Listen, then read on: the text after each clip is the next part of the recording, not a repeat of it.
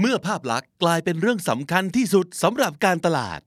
คนฉลาดก็จะศึกษาความต้องการของผู้บริโภคให้ดี แล้วตั้งใจทำแบรนด์ให้โดน แต่คนฉลาดแก้มโกงก็จะใช้วิธีที่เหนื่อยน้อยที่สุด ใช้ตังน้อยที่สุด เรียนรู้น้อยที่สุด แค่ผักชีผักชีเขียวๆเนี่ยโรยหน้าไปซะย้อมแมวไปซะ อยากได้สีอะไรก็ย้อมเอา ง่ายจังเลย On this episode of Woke, let's take a look at how you can be a more conscious consumer and be more aware of greenwashing รู้เท่าทันการแอปเขียว สมัยนี้เรื่องการย้อมแมวเนี่ยเขาก็ย้อมกันได้หลายสีเลย เริ่มกันที่การย้อมขาว whitewashing สิ่งนี้เห็นได้เรื่อยๆ ในเมืองไทย การสร้างภาพเพื่อกลบเกลื่อนปกปิดความสกปรกเอาไว้ หลังมีข่าวเฉามีชื่อเสีย เนื้อตัวเริ่มมอมแมมแปดเปื้อน แล้วก็ลุกขึ้นมาห่อหุ้มตนด้วยสีขาว บริสุทธิ์ผุดพองหรืออาจเป็นลักษณะการเข้าวัดทำบุญในช่วงวีคเอนหลังจากทำนาบนหลังคนมาแล้ว 5 วันรวดในช่วง weekdays หรือแนวนี้ก็เห็นเรื่อยๆนะ ประมาณว่า ขับรถชนคนตายลาบวช3พันษา เจอคดีทุจริตคอร์รัปชันบวชไปเลย5,000ษา บวช บวช บวช บวชกันเก่งมาก อันนี้จะเรียกว่าฟอกเหลืองก็ยังได้นะ ห่มผ้าเหลืองปุ๊บ กดปุ่ม delete บาปปั๊บ ตัดภาพมาที่อีกฝากโลก ในฮอลลีวูดก็มีอีกหนึ่งนิยามของการฟอกขาว whitewashing ในที่นี้กลับกลายเป็นการ casting a white actor to play a non-white character ทดแทนตัวละครผิวสีจากหนังหรือนิยาย ด้วยนักแสดงผิวขาวในเวอร์ชั่นภาพยนตร์ เช่นอลิซาเบธเทเลอร์ซึ่งขาวมาก รับบทคลีโอพัตรา ซึ่งเป็นชนชาติกรีกมาซิโดเนียนนะ ก็ได้เหรอ หรืออันนี้ก็ฮือฮาแล้วก็ดูดเสียงด่าเวอร์ทิลดาสวินตันซึ่งขาวกว่านี้ไม่มีอีกแล้วนะ แต่รับบท The Ancient One ใน Doctor Strange ซึ่งควรต้องเป็นตัวละครคุณลุงเคราขาวชาวทิเบต ได้ยังไงนะ หรือ Tony Mendez ในหนังเรื่อง Argo ซึ่งตัวจริงเขาก็เป็นลูกครึ่งเม็กซิกันอิตาเลียน แต่รับบทโดย Ben Affleck ผู้ซึ่งขาวมากอีกแล้ว แล้วทำทำไม เหตุผลง่ายๆ นักแสดงผิวขาวชื่อดัง สามารถดึงดูดผู้ชมได้มากกว่า เขาว่างั้น อืม And even though whitewashing seems to be less prevalent as time goes by, and now that people become more and more woke, it's still a problem in Hollywood. แต่พอมี whitewashing กันเยอะๆ อีกฝั่งเขาก็โต้กลับด้วยนี่เลย blackwashing การแทนที่ตัวละครผิวขาวด้วยนักแสดงผิวสี ภาพยนตร์ฉบับ live action ล่าสุดของดิสนีย์ The Little Mermaid จุดโซเชียลให้ลุกเป็นไฟเมื่อ Ariel นางเงือกสาวผิวขาวผมแดง กลายเป็นนางเงือกผิวสี จนเกิดเป็นกระแส hashtag not my Ariel บนทวิตเตอร์ ที่หลายฝ่ายมองว่าไม่เคารพต้นฉบับบ้างละ นี่มัน woke แบบมีวาระซ่อนเร้นนินาบ้างละ นอกจากนั้นยังมี Hermione เวอร์ชันละครเวที ที่รับบทโดยนักแสดงผิวสี แต่อันนี้ JK ออกมาพูดอยู่นะว่า ไม่เคยระบุไว้ที่ไหนในหนังสือเลยนะว่า Hermione เป็นคนขาว นอกจากนั้นยังมี Hermione เวอร์ชันละครเวที ที่รับบทโดยนักแสดงผิวสี แต่อันนี้ JK ออกมาพูดอยู่นะว่า ไม่เคยระบุไว้ที่ไหนเลยในหนังสือว่า Hermione เนี่ยต้องเป็นคนขาว แต่มาถึงอันนี้เดือดจริง เพราะไม่เหลือพื้นที่ไว้ให้ดีเบตใด ๆ เพราะชื่อก็บอกอยู่แล้วว่า Snow White ไม่ใช่ Snow Black จะมาให้ Rachel Zegler เล่นเนี่ยมันก็ไม่ได้หรือเปล่า นี่ก็ด้วย Anne Boleyn ที่รับบทโดย Jodie Turner-Smith หรือเอมมาจากสกูบิดูที่รับบทโดย นักแสดงเชื้อสาย Indianมินดี้เคลลิงซึ่งจะถือว่าเหยียดหรือยัดเยียดก็ถกกันต่อไป แล้วมาถึงการย้อมอีกหนึ่งสีที่มาแรงในยุคนี้ สีรุง้ง Every time society has developed a kind of social trend the brand will often try to get on the bandwagon hence the rainbow washing หรือบางทีเรียกว่า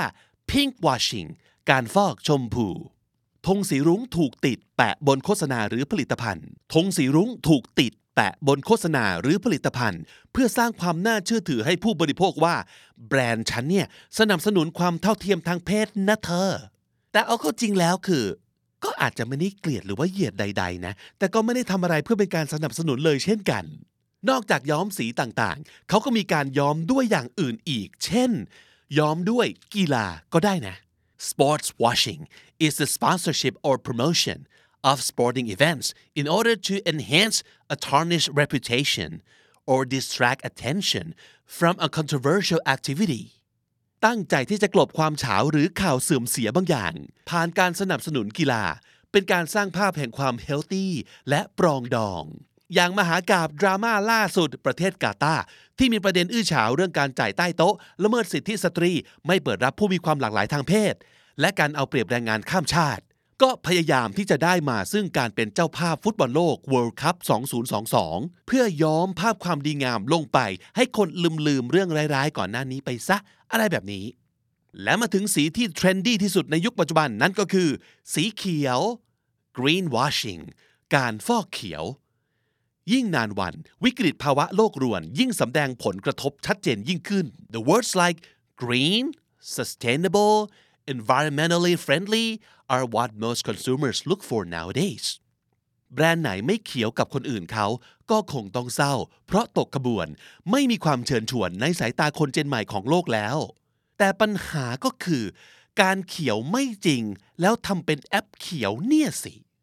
It's getting more and more important for us, the consumers, to be able to detect what is real and what is not.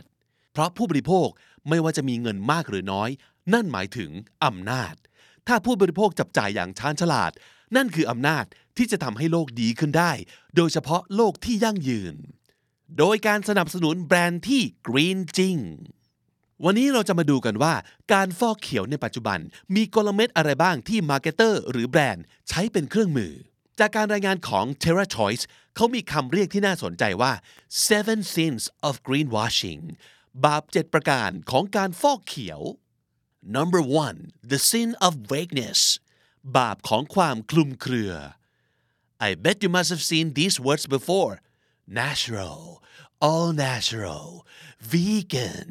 cruelty free chemical free non toxic eco friendly eco conscious ไอ้คำเหล่านี้เนี่ยมันทั้งใหญ่ทั้งกว้าง หยิบขึ้นมาดูเผินๆอ่านผ่านๆ ก็อาจจะฟังดูดี แต่หากคิดดูให้ดี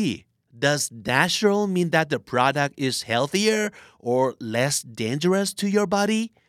Not necessarily. Arsenic หรือสารหนูก็พบได้ทั่วไปในธรรมชาตินะ ยูเรเนียมก็ธรรมชาตินะ mercury หรือประหลอดก็เป็นสารที่อยู่ในไหน ธรรมชาติ แต่ทั้งหมดล้วนเป็นพิษต่อร่างกาย หรือสัญลักษณ์แห่งการรีไซเคิลนี้ When it's on a box like this, it really begs the question whether it means the whole product is recyclable or is it just the outside package? What about biodegradable? ตามนิยามนั้นก็คือย่อยสลายได้ตามธรรมชาติ แต่เอาเข้าจริงแล้วเนี่ยทุกอย่างก็ย่อยสลายได้ทั้งนั้นอยู่แล้วป้าพลาสติกก็ย่อยสลายได้นะ but it just takes up to 459 years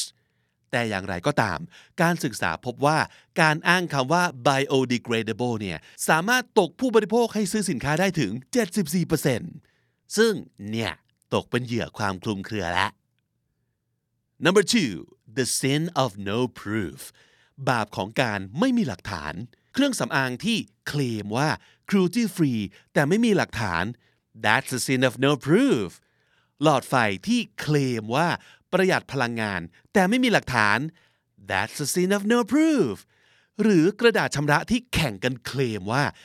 80%ทำมาจากกระดาษรีไซเคิลหลังบริโภค พวกหนังสือพิมพ์ เศษกระดาษ หรือว่ากระดาษใช้แล้วจากออฟฟิศ จดหมาย ถ้าไม่มีหลักฐาน say it with me people that's the sin of no proof ซึ่ง 26%ของผลิตภัณฑ์ที่อ้างว่าทำเพื่อสิ่งแวดล้อมทั้งหลายเนี่ย ผิดบาปข้อนี้กันหมดเลยนะ ถือเป็นบาปที่พบบ่อยมากที่สุดเป็นอันดับ 2 เลยทีเดียว number three the sin of irrelevance บาปของความไม่เกี่ยวข้อง simply put it talks about an environmental claim that is truthful but unhelpful ที่เคลมมาก็ถูกนะ ก็จริง แต่มันไม่เกี่ยวอะแล้วแกจะใส่มาเพื่อ ตัวอย่างคลาสสิกของบาปข้อนี้ก็คือ สาร CFC สารตัวการทำลายชั้นโอโซน อันเป็นสาเหตุให้โลกร้อน ที่มักถูกใช้ในสเปรย์ละอองหรือตู้เย็น but the point is CFC has been banned for more than 30 years แต่ก็ยังมีผู้ประกอบการบางเจ้า เคลมป้ายคำว่า CFC ฟรีอยู่อีก ได้จุดขายมาแล้วหนึ่ง ซึ่งจริงๆแล้วคือ ไม่เกี่ยวป้า sin number four the sin of fibbing บาปของการหลอกลวง fib ก็คือการโกหก เช่น การเคลมว่าผลิตภัณฑ์ได้รับการรับรองจากหน่วยงานที่ได้มาตรฐานสากล เป็นที่ยอมรับมีตัวตนอยู่จริง แต่ที่ไปเคลมเขาเนี่ยคือไม่จริงนะ เช่น Energy Star ฉลากสัญลักษณ์ประหยัดไฟ แต่จริง ๆ แล้วเนี่ย Energy Star เขาก็ไม่รู้จักแกเลยว่าแกเป็นใครเนี่ย แอบอ้างใช่ปะเนี่ย คล้ายกัน sin number five the sin of worshipping false labels อันนี้ก็คือมโนหน่วยงานขึ้นมาเองเลย เป็นการรับรองทิป ดีไซน์โลโก้เองใน Canva แล้วก็ลากมาแปะจบ บาปมาก หนึ่งในตัวอย่างสุดแพร่หลายก็คือ นี่ สัญลักษณ์นอนกระต่ายน้อย น่ารักกระโดดดึงดึงแบบนี้เนี่ย คือเครื่องยืนยันการไม่สนับสนุนการใช้ความรุนแรงต่อสัตว์ ไม่มีการทดลองกับสัตว์ หรือ cruelty free but look here and here and here all fake don't fall for the fake bunnies number six the sin of the lesser of two evils บาปของความเลวร้ายน้อยกว่า ประมาณว่า เออเออฉันมาเลว แต่ฉันไม่เลวเท่าไอ้นั่นนะ ฉันยังดีกว่ามันนะ แต่ในที่นี้ดีกว่า ไม่ได้แปลว่า ดีแล้ว เข้าใจใช่ for example cigarettes แต่ไม่นะ เราไม่เลวร้ายขนาดนั้นนะ เพราะว่าเราเป็น organic cigarettes ว่าสัน Hello organic cigarettes are still cigarettes okay and finally sin number seven the most common one sin of the hidden trade off บาปของการบอกไม่หมด นี่คือบาปที่พบบ่อยที่สุด และมองออกได้ยากที่สุด is when a company makes a claim that only fixates on highlighting one